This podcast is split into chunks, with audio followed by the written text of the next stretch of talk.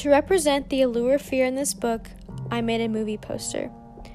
Monday's Not Coming by Tiffany D. Jackson is a suspenseful novel about a murder mystery with underlying themes of child abuse, loss of innocence, and mental health issues. The many heavy topics make this novel dark and create fear within the reader. The background of my movie poster shows the shadow of the main character, Claudia Coleman, in a dark room with no windows, but a skylight above her instead. I chose this background because in the book, Claudia feels trapped in her own life. The light and truth is near, but she is unable to reach it unless she can figure out what happened to her best friend Monday, who she is trying to find throughout the whole book.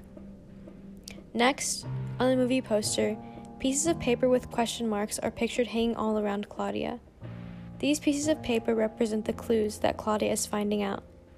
She knows that these clues will eventually point her in the direction of what could have happened to Monday and get her closer and closer to the truth.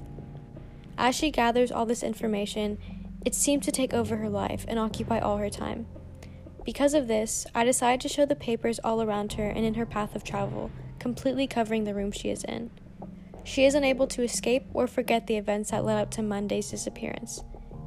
I chose to make a movie poster because the way this book is written and how all the events are explained in the novel, this book would make an interesting movie.